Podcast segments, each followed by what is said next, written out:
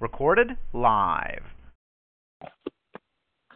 Peace and blessings, brothers and sisters. I'm Brother Priest. This is Keys to the Kingdom, and this is daily bread for our Bible study group. We're Temple of the Most High, and this is Temple of the Most High Bible Study Group. We are of the Hebrew faith, and we were are Israelites of the Hebrew faith, Aboriginal Israelites of the Hebrew faith. I want to welcome those who are new to the group, those who will be new to the group, and speak a little bit about who we are and what we stand for.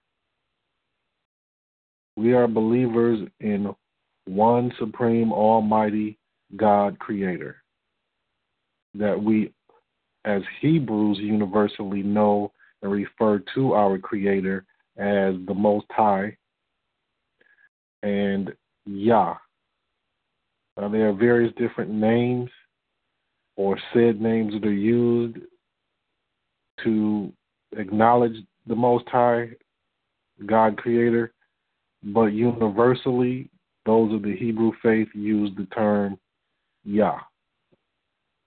So you will see and hear various different names, but if you use the term Yah, you can't go wrong.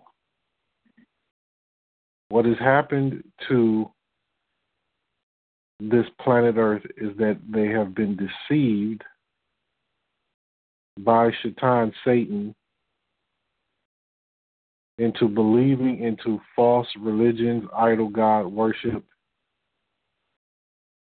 and have totally confused the people about what the Bible is about, what the truth is, and who the people that are walking this earth are.